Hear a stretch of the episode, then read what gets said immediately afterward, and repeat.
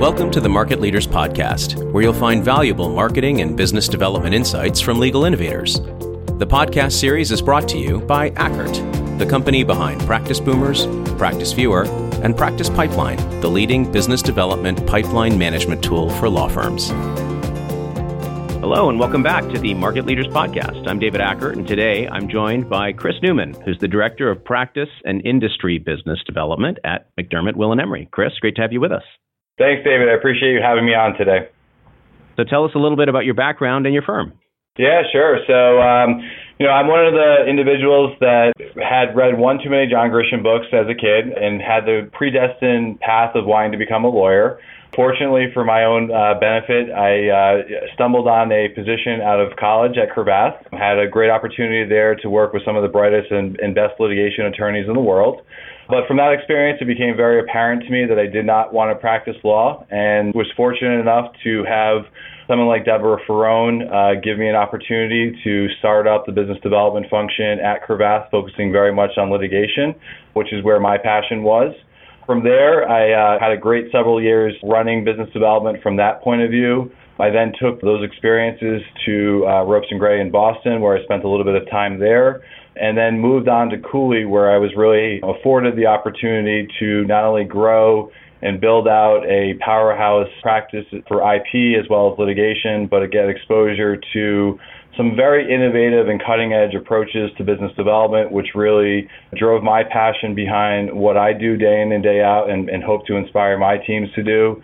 That flexibility gave me a lot of chances to uh, experiment and try different tactics with winning client work and so when I was uh, given the opportunity to come to McDermott, a firm that for more than 80 years has had one of the you know more prestigious brand names in the in the legal space, was working with an operation that had maybe not as invested as much as other firms in business development function as well as marketing function, and was really looking to reinvent how it went to market. McDermott is a firm that has a, a tremendous history. It's got a, a, a tremendous caliber of attorneys here in terms of both depth and experience. And I think what was, you know, really exciting about this opportunity and what has led to a, a really profound 18 months of being at McDermott is coming at business development and marketing from a much savvier and much more sophisticated point of view with a lot more discipline and, and foundational principles that drive the behaviors that we're aiming to get with the attorneys as well as other folks that we do have some of the business development responsibilities with.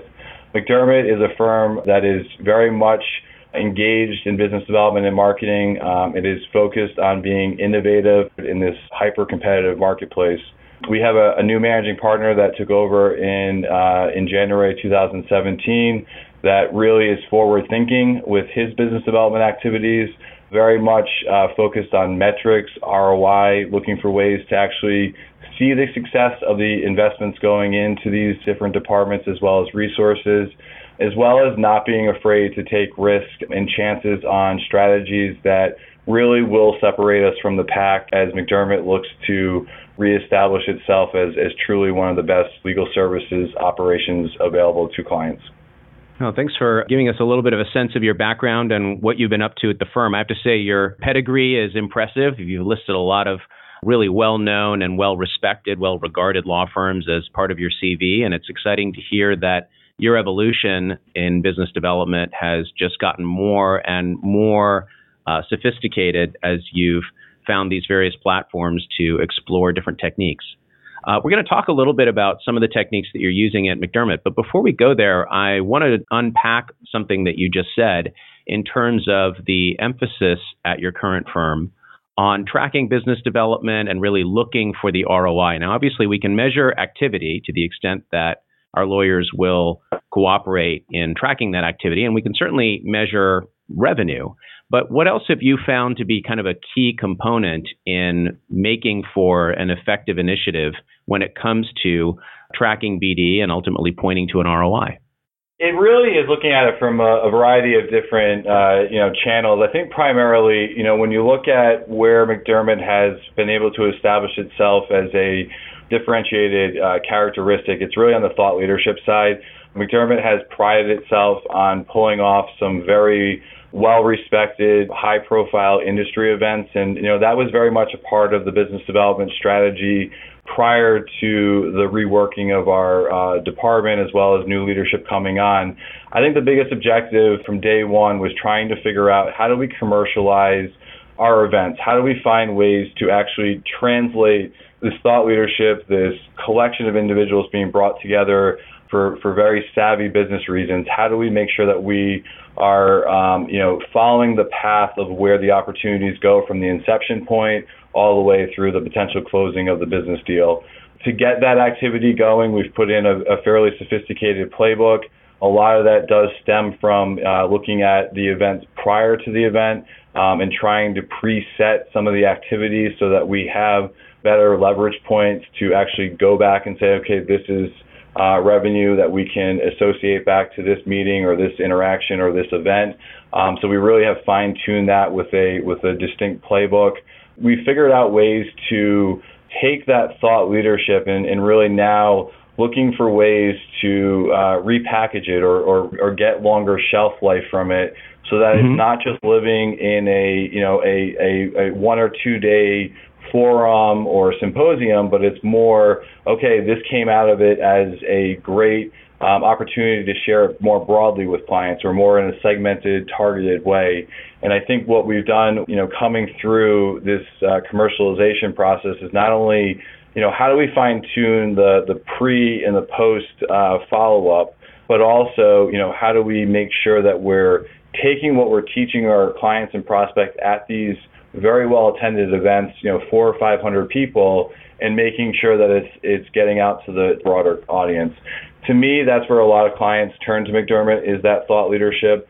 I think another investment that the firm has committed to is bringing in technology to drive a lot of this tracking, a lot of this real-time reporting.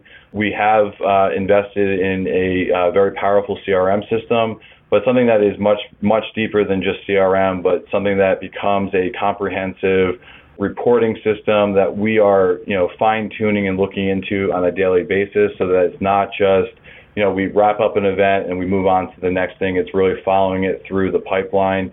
Um, we've come up with distinct expectations for how an opportunity should unfold. So, you know, looking at it from a different stages and making sure that it's actually progressing through those different stages. Um, so it, a lot of it is coming at it from a much more disciplined uh, approach, but I think also not being afraid to assign numerical values to certain aspects of what we're trying to do. You look at something like uh, what Bain Capital has done with a net promoter score, an NPS score, and trying to build on something like that where it becomes much deeper in terms of understanding the ROI from the event, but also what the actual numbers are telling us for beyond just the revenue and things that are much more uh, measurable in a sense of dollars and, and, and cents. Got it. So let's talk a little bit about the specific approach to business development that you've been taking at the firm. I understand you've been using a technique called the challenger sale. Tell me a little about that. So we, uh, McDermott had a CBDO come in, Rory Channer, who uh, for a number of years had worked at CEB. CEB, while he was there, uh, Rory had a chance to work with an individual by the name of Matt Dixon, who co-authored a, a book called The Challenger Sale while at CEB. And really, what was decided on through this book, after really looking at a variety of different sales professionals post economic recession, was really the classifications of you know different sales types personalities, trying to figure out which of those personalities or which of those sales types are most successful. There were roughly about five different categories that a salesperson would typically fall within. Um, so it could have ranged from the lone wolf to the challenger, to the relationship builder, to the problem solver, and then finally the hard worker. Um, a lot of people have this this preconceived understanding that uh, relationship builders are what they assume are going to be the most successful when it comes to sales. But what this book disproved was that in fact the relationship builders were not the ones who were finishing first in terms of not only being able to maintain sales levels that were consistent pre-economic recession, but also being able to actually surpass some of those sales targets because they were that successful with how they were doing it. What ultimately came to, to be found out was that the challengers, the folks that would go in and really offer up a different view of the world or a different understanding of an industry and push the customer to think about a situation differently or think about an issue differently, that really was central to what the, the Challenger Sale book was was raising. Was that if you can go in and lead through things like insight as well as, you know, around the corner thinking for clients and prospects, it often can lead into opportunities that the client themselves may not recognize until it's actually discussed. And so a lot of the thinking here is to go in and debate or to quote unquote challenge your customers' thinking that you ultimately have solutions that they don't have that we can provide proactively because we have such a pulse on either an industry or a company type or some other kind of criteria that allows us to fine tune our understanding of the services that we can provide. A lot of it is very focused you know, targeted, knowing your business type of situational selling that often will put the challenger salesperson in a much stronger position to close the actual transaction. Um, a lot of this, you know, it does, like most sales situations, it does, uh, you know, progress through a typical sales cycle. But a lot of it is starting the inception point of creating the opportunity by introducing a concept or a problem or an issue that needs to be solved for um, proactively and without necessarily having the client or the prospect raise it. Makes a lot of sense. I think that uh, your comment is absolutely accurate. That intuitively we think it's the relationship builders who are ultimately going to be the most effective rainmakers. But while their skill set could be useful for opening the door, uh, they're ultimately only going to end up on a list of lawyers that the prospect likes. Oh, yeah, I like that guy, or I like that lady. She's great but that doesn't necessarily mean they're going to hire you, especially in a competitive environment where they have so many options. So pre-recession, if they liked you and you were competent, they were, you were probably one of the few lawyers they knew who did what you did, and so boom, you got the work. But in today's environment, it really takes being able to elevate the conversation to that next level. And as you're characterizing it, that's the challenger sale level. What's interesting about the, the challenger sale approach is even if you are not necessarily the incumbent counsel, you can still go in there and raise enough of a potential need that you could be hired for that particular service, even if there is institutionalized relationships that have been previously um, interpreted as difficult to penetrate. If you're savvy enough around business solutions, you should be able to get your potential customer to see the benefit of using you.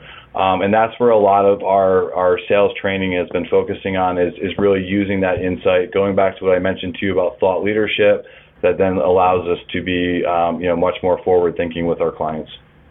The pieces are starting to fit together now, Chris. I understand why the strategy emphasizes thought leadership. That's a way of teeing up the challenger conversation. And of course, you're training your lawyers to follow through on the interest that they've piqued through their thought leadership by weaving that into a dialogue with the prospective client. How do you convert a workhorse or a relationship builder into a challenger? It sounds like you've got a lot of business development training at the firm that is helping lawyers internalize the quality of the challenger. Is it possible for them to change their stripes, as it were? Yeah, it's a, it's a really good question. I think our thinking has evolved over time on, on can everyone be a, a challenger salesperson or, or can everyone be a rainmaker? One of the things that we've dissected pretty closely here is, you know, how do lawyers sell? How do lawyers engage with clients? There is a certain population that is very comfortable with this, and when they hear the trainings that go into the challenger sales principle, it immediately resonates with them and immediately drives them to um, you know creatively think about ways they can leverage that training. I think there are other folks that you know on the opposite end of the spectrum that are much more comfortable practicing. I don't think the objective there is necessarily to turn those into challenger uh, you know, salespeople, but more so, how do you leverage what they're doing? How do you leverage their knowledge and, and put it in the hands of folks that can drive that conversation to lead to a new uh, business opportunity? A lot of what our attorneys are focused on right now is what is the voice of the client telling us? What is, you know, what is the information that we need to be focusing on um, that will allow us to lead with the insight, but then also figure out what are some of the um, behaviors and experiences that really do drive that um, overall client experience. Um, and I think when you look at the challenger sales principles, it does overlap with the with the client experience and ultimately what's being designed for you know for that element of working with McDermott or other firms that might employ a similar tactic. Well, it's really interesting what you're doing, and I have to say I applaud your strategic, thoughtful, and well synthesized approach to it. Uh, I can only imagine that uh, you've seen uh, some significant success and that you'll continue to as you apply the challenger sale and the thought leadership approach to tee up these opportunities. It's great to hear what you're up to at McDermott, and thanks so much for sharing your thoughts with us today, Chris. I really appreciate it. Anytime, David. Appreciate it, and thanks again for having me. Thank you for listening to the Market Leaders Podcast. For more business development resources, visit ackertinc.com.